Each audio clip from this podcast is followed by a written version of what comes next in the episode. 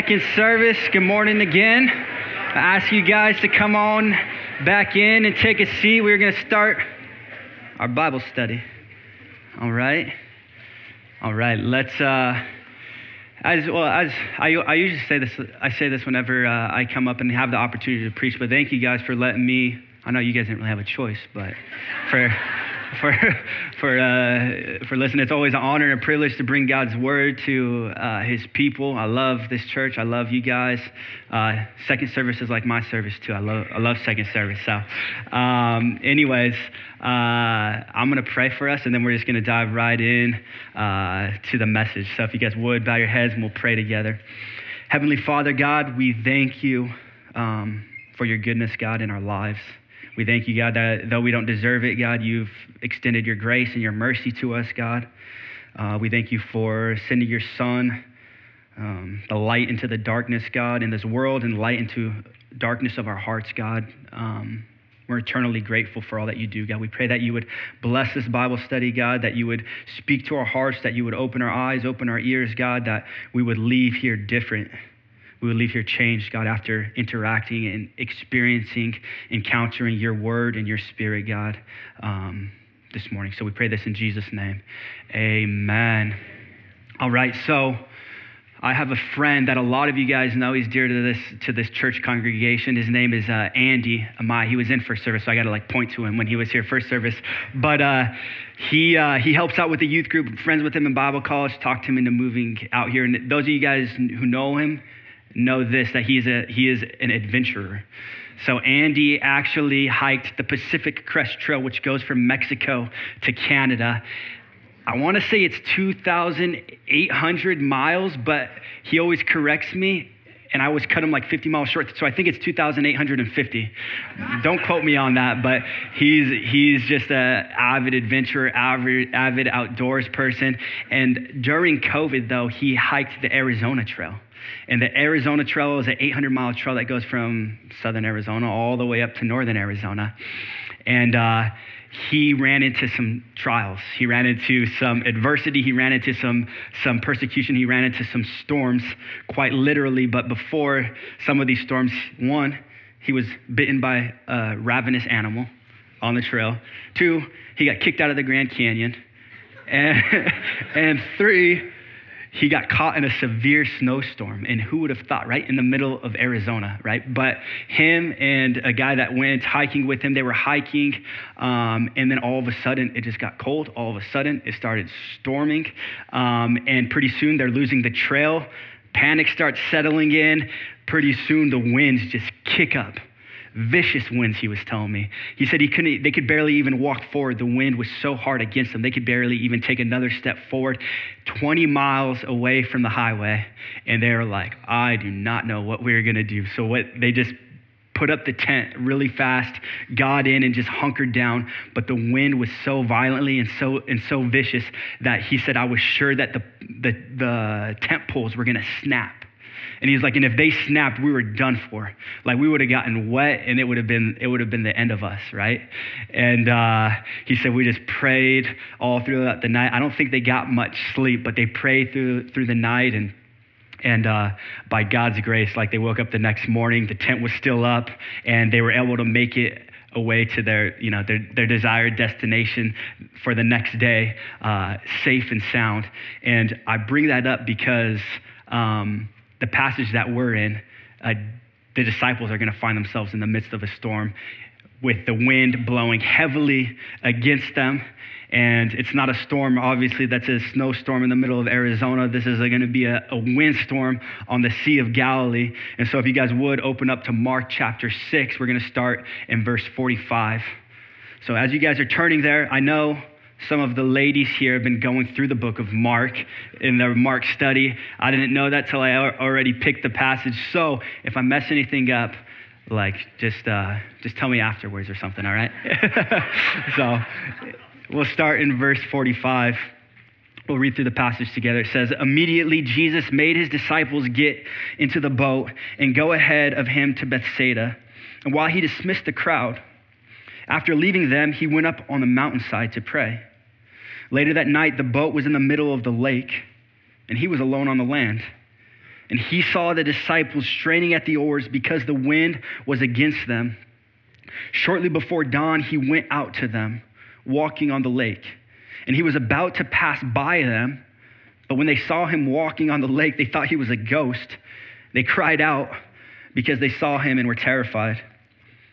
Immediately he spoke to them and said, Take courage, it is I, don't be afraid. Then he climbed into the boat with them, and the wind died. They were completely amazed, for they had not understood about the loaves, for their hearts were hardened. There's our passage for this morning. Disciples find themselves in the midst of a vicious storm, um, a vicious windstorm out away from Jesus. And before diving into this, I want to know that storms represent something in our lives. This was a little literal storm, but there, this represents storms in our lives right? We have storms in our lives. I guarantee you, you look at every single person here, they're either in the middle of a storm, coming out of a storm, or getting ready to go into a storm. And that's just the reality, Christian or non Christian alike right? And, and that's one of the first things I want to get into a little bit of context here. It says, immediately Jesus made his disciples get into the boat. And th- that word when he says he made them, um, it's, it's, it's very emphatic. It's, it's forceful. He forced them into the boat and said, You're going to the other side. It's not sometimes how we do when, you know, parents nowadays, when it's like, Would you like to go to the other side of the boat? He's like, No, you're getting in the boat and you're going over to the other side. And what's this about? What's going on here? And Jesus re- removes himself to a mountain to pray. What's going on? And we see here at the end of this passage, it says, For they didn't understand about the loaves. You see, Jesus had just performed one of his greatest healing or his greatest miracles publicly uh, as far as the amount of people over 15 to 20,000 people just saw Jesus take five loaves of bread and two fish and multiply them to feed the masses, right? And the thing was that people were misunderstanding who Jesus was and what his mission was about. If you go to this uh, a passage in John that, that talks about Jesus feeding the 5,000 at the end, it says this a passage in John says this after the people saw the signs Jesus had performed, the feeding of the 5,000, they began to say, Surely this is the prophet who is to come into the world. Jesus, knowing that they intended to come and make him king by force, withdrew himself to the mountain. So here we have Jesus, the feeding of the 5,000 just take place. It ends, the crowds go crazy. They're like, This is a prophet. We want to make him king. And what he's going to do in being our king is he's going to do what we want him to accomplish. And he's going to take out the Romans who are occupying and, and oppressing and, and have us captive. Right? And so Jesus, um, or, or so, so here he says that they're making king. They misunderstood what Jesus' purpose was. They understood what his mission was, right? And so they wanted to make him king, and he's like, he, he removed himself and he removed the disciples from getting influenced by that idea. For if you guys remember, the disciples were easily influenced. They still also did not understand truly who Jesus was and what his mission was. And the thing that we got to understand about all of Jesus' miracles is more than just the power that they displayed. They were, they were telling what his purpose was what his mission was, and they were telling who he was. All right, and so we see Jesus feeding the 5,000 in the, in, the, in the Gospel of John. He feeds the 5,000, and then comes a teaching on the bread of life. I'm the one that's going to satisfy. Anyone who eats of me is never going to die, right? His identity, I am. This is who he is, and this is his purpose, right? I'm here that anyone who would eat of me, anyone who would receive me in, is going to have eternal life. I'm the bread that has come down from heaven. We see this also in John chapter 9. Jesus says, he claims his identity statement I am the light of the world. And then what does he do right afterwards? He opens blind eyes, right? Who he is, the, uh, his mission, and the miracle, they're all tied together, and you can't separate them. John chapter 11, he raises Lazarus from the dead. His identity, right afterwards, I'm the resurrection and the life. Anyone who believes in me will never die. Talking spiritually speaking, right? We see this all the time. He shows power and authority over nature in Mark chapter 4. Who is this man? They ask. What's his identity? His disciples. Who is this man that even the wind and the waves obey him? Who is this man? Mark chapter 2, Jesus heals, a, or Jesus comes to a paralytic and he says, Your sins are forgiven. And you guys remember the Pharisees are, are muttering, right, in their own heads, and Jesus, right, also, another miracle, reads, reads exactly what they're thinking. They say, Who alone but God can forgive sins? This is blasphemy. And Jesus tells them, right? He reads their mind and then he tells them, just so you guys know I have the power and authority and who I am, I'm going to, what's easier to say, to say your sins are forgiven or to say rise and go. But to show you my power, my authority, and who I am, get up, take up your mat, and go. And, and that's what happens, right? So we have to understand Jesus' miracles his mission and his identity are wrapped up together, and we cannot separate them. And we have to remember that now as we go into this story, this famous story of Jesus walking on the water. But the first thing that I want to point out is again, I had mentioned we all are facing various storms. Each of us here are going through something different, or go, about to go into something, or coming out of something. And I want us to know something first Jesus sends his disciples into the storm. And I want us to know sometimes Jesus sends us into the storms. It's not always, right? There's storms that come as a result of sin. There's storms that come from being disobedient to God. Jonah learned that experience, right? I don't have to go into it much, but there's also storms that come by being obedient to what Jesus has called us to do some of you guys were like, I was duped into coming into Christianity then, right? I thought like I come in to follow Jesus, there's gonna be calm waters, sunshine, rainbows, right? Cute little babies that never cry and puppies that don't make messes, right? Like it's all gonna be, it's all gonna be smooth sailing, right? And I hate to be the bearer of bad news, but that is not the case. That is not the case, like Jesus says. He says it himself. Uh, Paul says it. Peter says it. But Jesus says this: what "If you wish to be my disciple, right? You must deny yourself, take up your cross, and follow me. That doesn't sound like calm waters, sunshine, and rainbows, right? Like there's going to be difficulties. And he says in John 16 33, in this world you will have tribulation, you will have storms. But he says, take heart because I've overcome the world. 2 Timothy 3:12 Paul says anyone who desires to live, live a godly life will suffer persecution. They will go through storms and 1 Peter 4:12 says Peter says this, dear friends, do not be surprised at the fiery trial, which is to test you as though something strange were happening. We are going to go through storms, my friends. And the storms Jesus sends us into isn't necessarily for being disobedient, but sometimes it's for being obedient. Shadrach, Meshach, and Abednego in the Old Testament, right? They followed God, they were being obedient to God, and, it and they ended up in a fiery furnace. Daniel, the same thing a couple chapters later in the lion's den. Like they said, we're edicts going out. No one's to pray except to Nebuchadnezzar, and Nebuchadnezzar alone. And, um, and then Daniel's like, no, I'm not going to listen to that. I'm going to continue to pray as I've always done. I'm going to continue to be obedient to what God's commanded me to do. And he wound up in the lion's den. The apostles were beaten, bruised, and misunderstood, maligned, and eventually put to death as a result of, of their obedience to the Lord. And Jesus, our perfect example, how much suffering that he went to in being obedient as a man too, as, as, as the God man, as man on the earth, being obedient to his father, right? The most her, you know, tsunami of a storm, right? Bearing the sins of the world on the cross, wave after wave beating on him of, of God's wrath and hatred towards sin that he took on himself for all of our sin, like the suffering and the pain that that must have brought, but it came from being obedient. And so we don't, we, we as Christians aren't exempt from suffering. We're not exempt from storms. Sometimes, like I said, Jesus sends us into storms. And why would he do this? Oh, yeah, one other thing. In obedience to doing what God's called us to do, God's commanded us, parents here, He's commanded us to raise our children in the way that they should go. And this is a crazy world. That's going to come with storms. Don't think it's strange, right? The Great Commission go therefore and make disciples of all nations baptizing in the name of the Father, the Son, and the Holy Spirit, teaching them to obey all things. You think going and obeying God's great commissions, going to the nations and really hard places, that's going to come with storms. But as with Shadrach, Meshach, and Abednego, as with Daniel, God's presence is there in the midst of the storms.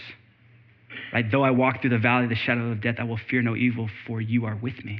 Right?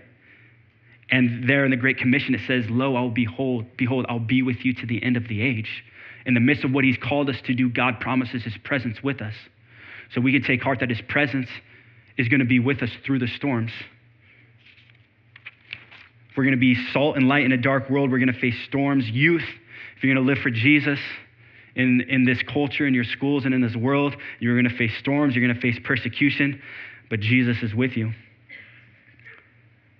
Listen to this. If you find yourself in storms because being obedient to Jesus, know this there's an end to the storm. One, there's purpose in the pain. Two, and there's a, there's a glory and a goal that's going to be attained in it. And, and I'll show you in 1 Peter 1, verse 6 and 7 says this In all this you greatly rejoice, though now for a little while, Peter's talking to people in the midst of really intense suffering, though now for a little while, right? The storm has an end. It's not a forever kind of storm. It's, there's an end to the storm. Now, for a little while, you may have had suffered grief of all kinds of trials.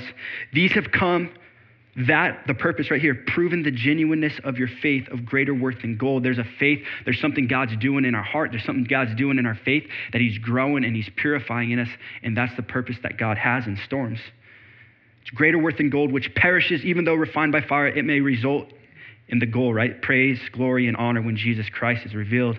And here's the thing God is more concerned, God is more concerned with our character than with our comfort. He, he, he, he's more into conforming us than he is for, uh, to, for us to be comfortable, for our comfortability. And storms may be unpleasant for a moment, but the working of God in our lives in storms is going to create perfection throughout all of eternity. He's going to create perfection in us. James 1 2 through 4 says, My brethren, count it all joy when you are faced with various trials, knowing that the testing of your faith produces patience, but let patience have its perfect work, that you may be perfect and complete and lacking nothing. So, why does God send us into the storm sometimes? It's to strengthen us. It's to, it's to grow us in our faith. It's that we would be completely dependent on Him and less dependent on ourselves. It's to, it's to mold our character. It's to shape us and to conform us into His image. He has a purpose, but take heart too. There's an end to the storms. There's an end to the storms. And I want also through this passage to remind you guys of some special truths that all of us are going to need to have. Some of you guys are going to need, need to take this right with you when you go out the door. And some of us, maybe not in a storm right now, is going to need to save it for a, for a rainy day. But here's some of the truths. One, in the midst of storms, God sees us in the storm. Verse 47 through 48 says this Later that night, the boat was in the middle of the lake, and he was alone on the land and he saw the disciples straining at the oars because the wind was against them. Other gospel account says that the boat was in the middle of the lake and it was getting tossed and it was getting beaten. The word beaten is there. It was it was getting beaten. And the, and the word straining here, they were straining at the oars. It also can be translated tormented, harassed, vexed, or distressed. Right? So we get this idea Jesus sends them out. They're in the uh, the Sea of Galilee, and all of a sudden, Houston, we have a problem. Things are going really wrong. They're in the middle when they probably should have definitely by now been all the way across. The storm's coming, the waves are beating against them, the wind's against them, right? Panic is starting to set in, and Jesus is, at the, is on the mountain, but he's not. Though he's distant from them, I want us to remember this God sees us in the storms. God sees us in the storms. I want us to, to really it's easy to just think about that, but, but to think that God sees us, the one who made the eyeball sees. And this is something that's the first miracle in this storm. There's four miracles. The first miracle is that God, that Jesus sees. This is not natural for a human eye. They're three to four miles away from shore right now, and I don't know. Uh, there's no telescopes, there's no binoculars at this time, right? Jesus sees them struggling at the oar, right? Miracles represent who he is. Only God can see something like that, right? And so God sees us in the midst of our storms. I want us to think about that. Whatever, whatever storm or whatever struggle you are going through right now, God's word says that He sees you in the midst of that. Maybe it's maybe it's a loss of a loved one. Maybe you're going through grief, loss of different kinds. Maybe you're getting persecuted for your faith in Jesus Christ. Maybe um, maybe it's just the rowing at the oars, the straining, you're, go, you're going at things, but it feels like I'm making no headway. I'm doing what God's commanded me to do, but I feel like these forces and these things are against me and I'm making no headway. And it's tiring, it's burdensome, and I feel lost. I feel like God is not present. Where are you in this moment? God, where are you in this storm? We may ask. But let's take heart. God's word here says that He sees us. And I imagine the disciples were wondering, where is, where, where is Jesus at this time? Right? He told us, like, he, he said he was going to meet us, right? We're struggling. Where is he at? And it's easy to focus on the problem, right? It's easy to focus on the waves. It's easy to focus on the wind. And uh, a friend of this, a friend of mine shared this with me yesterday. Sometimes our problem is we gaze at the problem and simply glance at Jesus. When what we should be doing is glance at the problem. We glance at the wind and the storms, right? There are problems. They are real. When we glance, we pay attention to them. They're a reality in our lives. But our gaze and our focus is supposed to be on Jesus Christ in the midst of those storms, right? So, though, and sometimes it feels like we can't see God, know that Jesus sees you in the midst of whatever you're going through right now. Whether it's strained relationships, financial hardships, distant spouse, marital conflicts, depression, health issues all of these things Jesus promises never will I leave you, never will I see, forsake you. And not only does he see you in the midst of the storms, but he intercedes for you in the midst of the storms too. Right? He he's interceding for his disciples. It says here that he went on the mountainside, that he went up to the mountain to pray. What was he doing up there? Verse 46 tells us, or he was on the mountain, verse 46 tells us that he was praying up there. That's what he was doing. Um, and I think that's incredible. The Son of God, who's truly man and truly God, sinless nature, he still found himself needing to get away from the busyness of life, getting away from the distractions, getting away from ministry, even sometimes, and getting alone and being with the Father. How much more do you and I need to get alone in a culture that is very, very busy with distractions all, all around us, at our fingertips, all around us. So many things to do, so many, so many things to accomplish, keeping up with the Joneses. There's practices for the kids, there's school things to get to, there's work things that need to get done. But do we are we finding time to get alone with the Lord? Something that Jesus needed in his earthly ministry and something that we desperately need too. It says, I imagine, right? Surely he was praying for his disciples. He sent them out he separated himself. He's praying. We don't know for sure, but I'm guessing, right? He's praying for his disciples. And maybe it was something like he prayed for his disciples in the garden right before, the day before going to the cross in John 17. Maybe he was praying that they would be strengthened in the storm. Maybe that they would not lose heart in the storm and that they would draw near to God, that they would be unified, that they would be protected, and that evil would not overtake them in the midst of the storm that they would be sanctified, that they would be set apart to God, and that they would have a better understanding of the nature and the character of God through the storm. Maybe he was praying something like that. And I believe he was praying for the disciples, but he wasn't only praying for his disciples then, 2,000 years ago. He's praying for his disciples. He's praying for us now. John or uh, Romans chapter 8, verse 31. Paul gives these life giving words in the midst of talking about suffering in the midst of, a, of, of the Christian life. And he says this What shall we say to these things? If God is for us, who can be against us? He who did not spare his own son, but delivered him up for us all, how, how will he not with him also freely give us all things? Who shall bring a charge against God's elect? No one. It's God who justifies. And who is it that condemns? No one. It's Christ who died and furthermore is also risen, who even at the right hand of God, who also makes intercession for us now. So you guys know that in the midst of the storm that you guys are going through right now, the here and now, whatever it is, you guys know God not only sees you, but He's praying for you.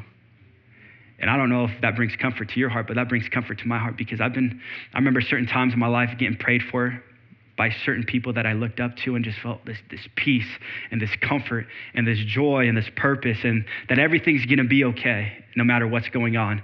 And that was just simply a person praying for me, but now we can know, we can trust that Jesus himself is praying for us in the midst of those storms. And that is an incredible thing. How amazing that is. We don't deserve it, but he does. Hebrews 7:25 says Jesus ever lives to make intercession for us. That is that is beautiful. That's beautiful. So he doesn't only see, but he intercedes as well. He prays for us. And then we're going to move on to the third point. Jesus, in the midst of our storms, in the midst of this storm, he reveals himself. Verse 48b through 50 says this Shortly before dawn, he went out to them walking on the lake. I want to pause there. It says he was walking on the lake shortly before dawn. You guys, uh, another other uh, uh, version of this in um, Matthew, it talks about it was the, the fourth watch of the night. It was the fourth session. So the Romans broke up the night into four different watches, right? The first watch is from 6 to 9, the second's from 9 to 12, the third from 12 midnight to 3, and then the fourth watch from 3 to 6 right? And you guys know the saying, it's always darkest before the dawn. Jesus, in his perfect timing, chooses to reveal himself to his disciples who have been struggling all night, rowing for maybe nine hours, not making very much headway, fearful. What's going on? Why does God wait till the last hour? Why does he wait till the darkest time? I think sometimes that's where his brightness in revealing himself to us is, is most known, right? Think about going through hard things, hard situations, isn't that is that not the time where where your own resources were were were spent, right? Rowing at the oars. I have no more strength left. It's the darkest. Like I need something. It'll call it causes you to be more open and to see the light that God's given more clearly. Right? And it's not that Jesus was waiting up there and he sees them struggling and he's getting pleasure in the struggle, but he knows there's a purpose in waiting and his timing is always perfect. And when he comes, Take heart. God's timing is always perfect in the midst of the storm when he chooses to reveal himself. And how does he do it? It says he was walking on the sea. I want to say something to you that also brings a little bit of light to this. The sea in the Old Testament represents something, something important. It represents chaos, it represents confusion, and it represents evil right? That's why the disciples were like, oh, like in the midst of the storm, they're like, this might be a ghost, right? It was a spiritual thing. They thought they thought that evil spirits were amongst storms in the sea because you know it's the sea is very unknown. It's very scary, especially in the midst. Um, of a storm. So Jesus walking on the water remembered the miracle, the identity of Christ, right? His miracles, his mission, his identity.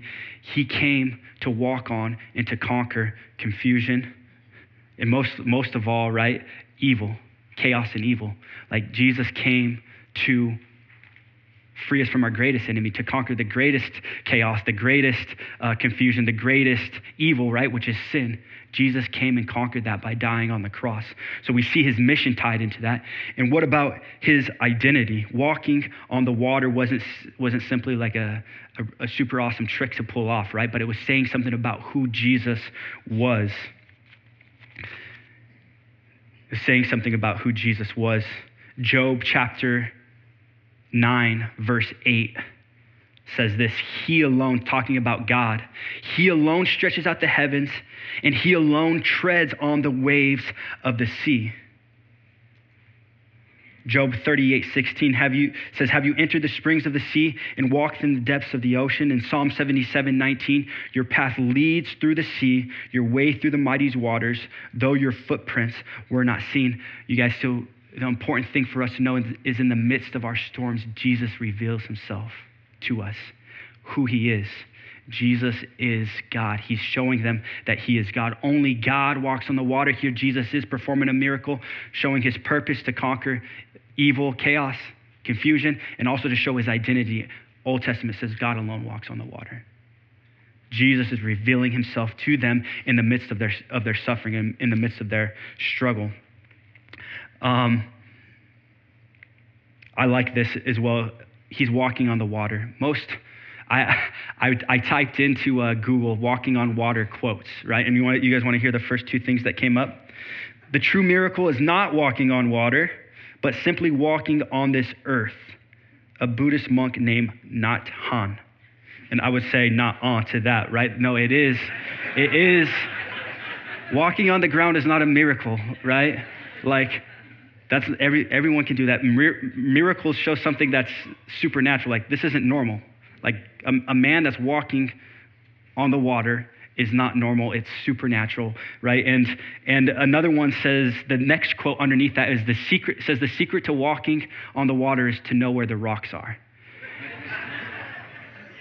Which is crazy because that guy wasn't a christian that said that but even people that call themselves christian they'll try to because they don't believe I don't, you, it's, they're, they're not true Christians. They don't believe in the supernatural, right? You can't really be a Christian and not believe in the supernatural because the whole Christian faith hinges on the resurrection, which is supernatural. People just don't walk, you know, rise from the dead. People don't just walk on water, but they did a history channel, the pursuit of the historical Jesus.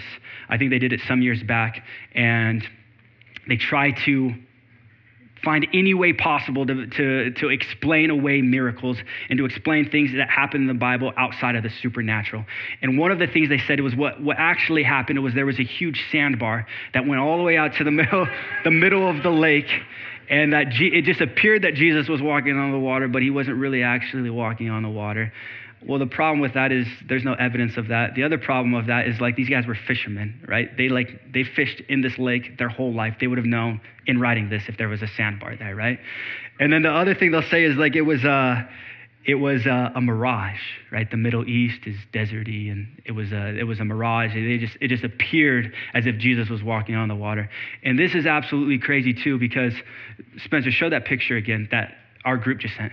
Does it look like there would be a mirage in a place like it's beautiful there. It's not a it's not a desert, and it's three between three and six in the morning. Like mirages happen in deserts, and they happen with heat, right? Like that's not going to happen. so people will try to explain away all these miracles, but the, a lot of the people that ex, try to explain away the, the supernatural, they themselves believe something supernatural, right? They believe everyone has to account for something supernatural. They believe that all of life, literally everything that we see, all of life comes from absolutely nothing. That is supernatural. That is not natural. That it goes against all of science. Or you could take the Christian belief, right, which is that we have the preconditions for something supernatural ha- to happen because we have a God who created, outside of time, space, and matter, created time, space, and matter. He created the laws of physics. He created the laws of nature. And if he so chooses to go in and, and tamper with those, he has the ability and the authority to do so. Right? And so we have we have explanation for what he what he did there. And so we show here that something supernatural happened. This thing that was supernatural happened to show who God was, who Jesus is. He's revealing himself. I am God. Only God walks on the waters. And then it says this um, He went out to them walking on the lake, and he was about to pass them by. I read that and I was like, what is going on here? Right? Like, this seems a little bit like, I don't know what's going on. He's up on the mountain. He sees his disciples. They're straining. They're rowing. They're being tormented by the rowing. The winds are against them. They're fearing for their life. And Jesus, like, I'm going to go help them. Right? And he goes out and he's walking on the water. But then it's like, does he like change his mind when he's going out there? He's like, these aren't the disciples I thought. Like, I'm gonna like, you know, sometimes at the grocery store, you're like, I'm gonna go around this way, you know?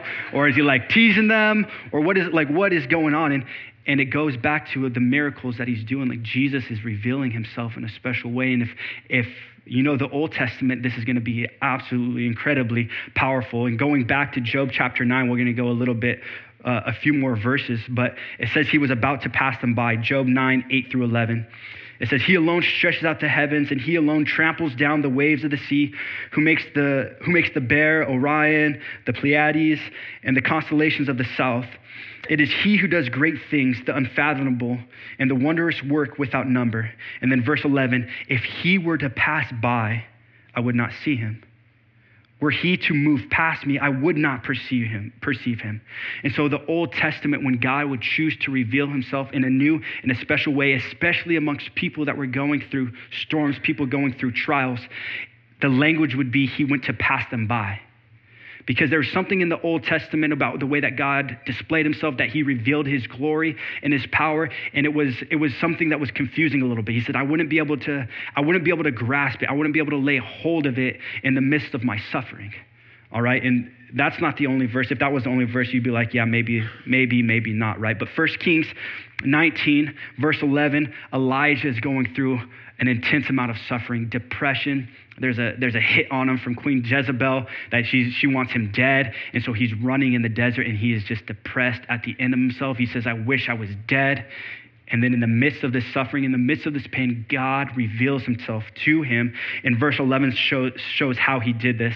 It says, The Lord said, Go out and stand on the mountain in the presence of the Lord, for the Lord is about to pass by. He's revealing himself to Elijah in a new and powerful way, revealing who he is in the midst of his suffering. He went to pass him by. And then the most strong case of this, Exodus chapter 33, um, verse 18. But before that, Moses had just went up to the mountain. He met, to the Lord, met with the Lord. Earlier in this chapter, it talks about how Moses was talking to the Lord like they were talking face to face, like they were, they were friends. They, were, they had this, this, this friendship, this amazing experience. And then he's talking about going to the promised land. And Moses is like, if your presence doesn't go with us, I don't even want to go. We need your presence to go with us for anything to happen. And then verse 18, Moses makes a bold claim and he says this He says, Now show me your glory. Verse 19 says this, and the Lord said, I will cause all of my goodness to pass in front of you.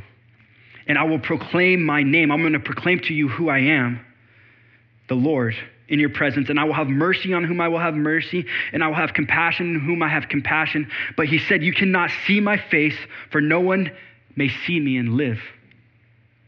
Then 21 says, Then the Lord said, There is a place near where I'm, where I'm going to stand on a rock where you may stand on a rock. And when my glory passes by, there it is, passes by again, I will pass by you in the cleft of the rock and cover you, or I'll put you in the cleft of the rock and I will cover you with my hand until I have passed by. Then I will remove my hand and you will see my back. My face must not be seen. And then in Exodus chapter 34, verse 6, when this actually happens, it says, And he passed in front of Moses, proclaiming, The Lord, the Lord the compassionate and gracious God, slow to anger, abounding in love. He's loving God. He's revealing who He is. He's revealing His name. He's faithful. His faithfulness, maintaining love to thousands, forgiving God, forgiving wickedness, rebellion, and sin. But He does not leave the guilty unpunished. Right? He's a just God as well. And, and here Moses gives a glimpse as God chooses to reveal himself in a unique and special way. He passes by, gets a glimpse of his glory, says, You cannot see my face, you can only see my back. And it caused Moses, in verse 8, it's not there, but it caused Moses to fall on his knees and worship God. So back to our text in Mark Jesus walking on the water, revealing who he is, again revealing who he is. He went to pass him by, but now in the New Testament, in the person of Jesus Christ, God reveals himself in a unique and a powerful way. Right? It says this in, let's see, in 1 Corinthians. 2 Corinthians 4 6, it says, For God, who said, Let light shine out of the darkness, made his light shine in our hearts to give us the light of the knowledge of God's glory displayed in the face of Christ. So in the Old Testament, where God, there was a mysteriousness about God re- revealing himself. God revealed himself to people in the midst of their suffering, but it was confusing a little bit. It was hard to grasp, and he revealed himself by passing by. You cannot see my face. Now, in the person of Jesus Christ, in the midst of our storms, God has revealed himself in a unique and precious and an amazing way. And God does, and Jesus does not pass by, but now in the New Testament, he gets inside of the boat with us and the winds go to a whisper. He gets in the boat, and we'll see in John's, you see in John's gospel immediately, they're on the other side. You see, you guys, Jesus isn't just doing a cool miracle, right? He's revealing who he is in the midst of storms, in the midst of trials. God is revealing who he is, and that's our greatest need. Jesus is our greatest need. He's everything. Our, great, our greatest need, you guys, isn't for the storm to stop. Our greatest need is for the one who has who is sovereign over the storms. Right? Our greatest need isn't for the wind to die down, but the one who can say to the wind to be quiet. We need the one. Our greatest need isn't for the, for the wave to stop beating against the boat. Our greatest need in, is in the midst of the waves beating against the boat to have the God, to know the God for the God who can walk on the waves to reveal himself to us. Our greatest need, our greatest need is not peace. Our greatest need isn't rest. Our greatest need is not rescue. Our greatest need is not strength or hope. Our greatest need is the very source of all of those things. Our greatest need is to have a revelation of who Jesus is in the midst of all of those things going on, knowing that He's sovereign over those things, knowing that sometimes He sends us into those things, knowing that He speaks to us during those things, that He intercedes for us during those times, and that He wants to reveal Himself in a, an amazing way during those times, that we would get a better glimpse of who God is, what His character is like, what His heart is like. And that leads us to the next part, the last section here that we can take with us in the midst of storms. Jesus rescues us through life's greatest storms. He doesn't rescue us from life's greatest storms. He rescues us through life's greatest storms. Side note right here, between verses 50 and 51, you have the famous story of Jesus calling Peter to walk on the water. I think it's interesting. Mark was the protege of Peter. Mark wasn't an eyewitness of the gospel accounts, but Peter was. And so Mark's accounts are from Peter's, are believed to be from Peter. And it's interesting that Peter chose not to have Mark include him walking on the water here. And I think the purpose of that is that it would all be centered around Jesus and not around himself. Right? And there's a lot of lessons for the, us there in just that saying, right? Humble Christian maturity. It's not about us, it's about Christ. But also, um, but also there's a lot of there's a lot of neat things in that passage, but that's for that would be for another study. Um, Jesus gets in the boat, verse or in Matthew chapter 14, and immediately the, the, the disciples worship him.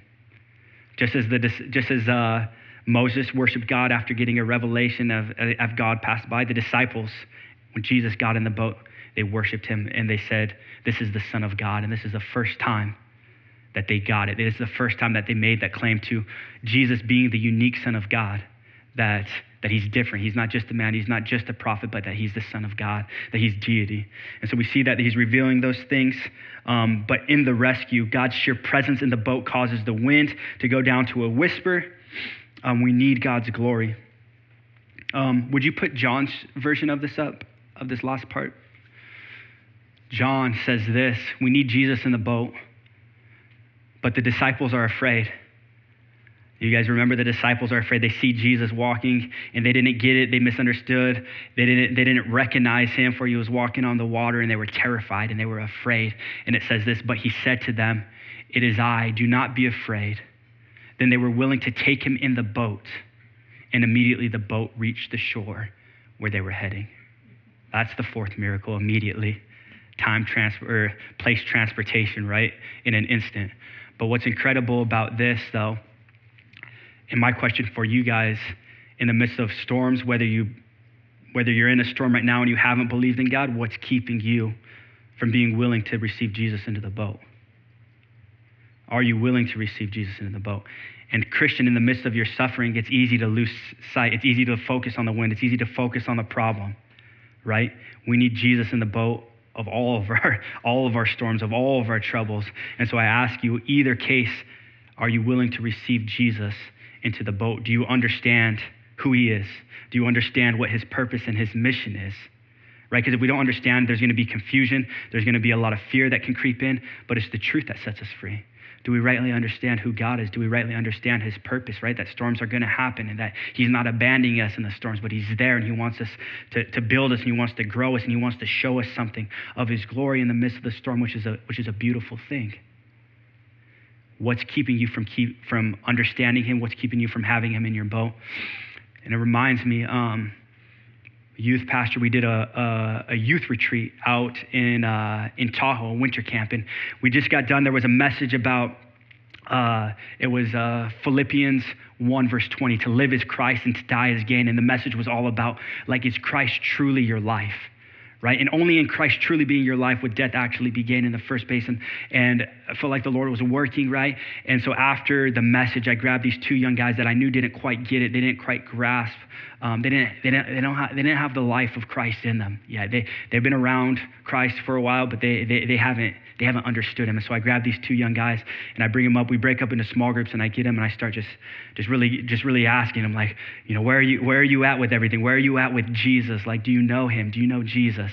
And one of the guys, one of the young men, uh, was, he's like, I'm going to be honest with you. He's like, I'm tired. I'm being, I've, I've been forced. This has been forced on me my whole life.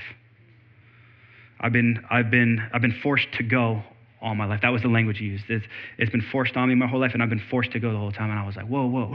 I was like, when, when did I ever talk about a place, or when did I ever talk about an it? Right? I was talking about, I'm talking about Jesus. Like, what do you believe? Like, where are you at with Jesus, right? He's the life. Do you have this life? And he's like, I don't think I have this life. I'm like, well, okay, let's figure it out. Where, where are you at with Jesus? Do you believe Jesus was a real person? Yeah, I believe Jesus was a real person.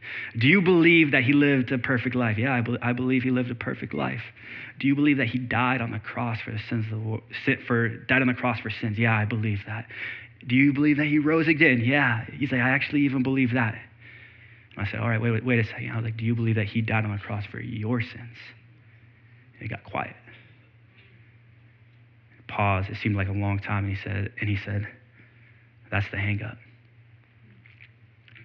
He said, I don't understand. I don't understand how a God like him would do that for someone like me. I don't understand.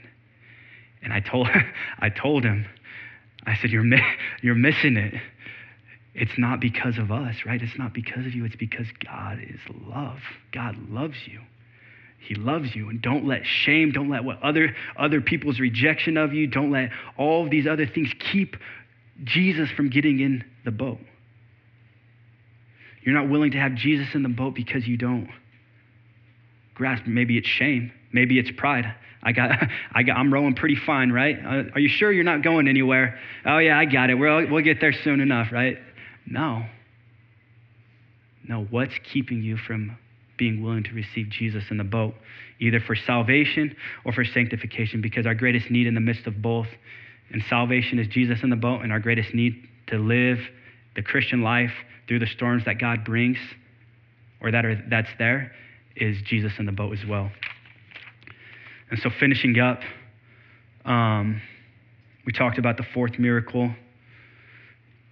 They made it to the other side. They made it to their, their desired place. And that's the thing, too. Jesus is always going to get us. He doesn't, he doesn't save us from the storms, but He's going to save us through the storms, and He's going to get us to the desired destination. And that destination is going to be glorious.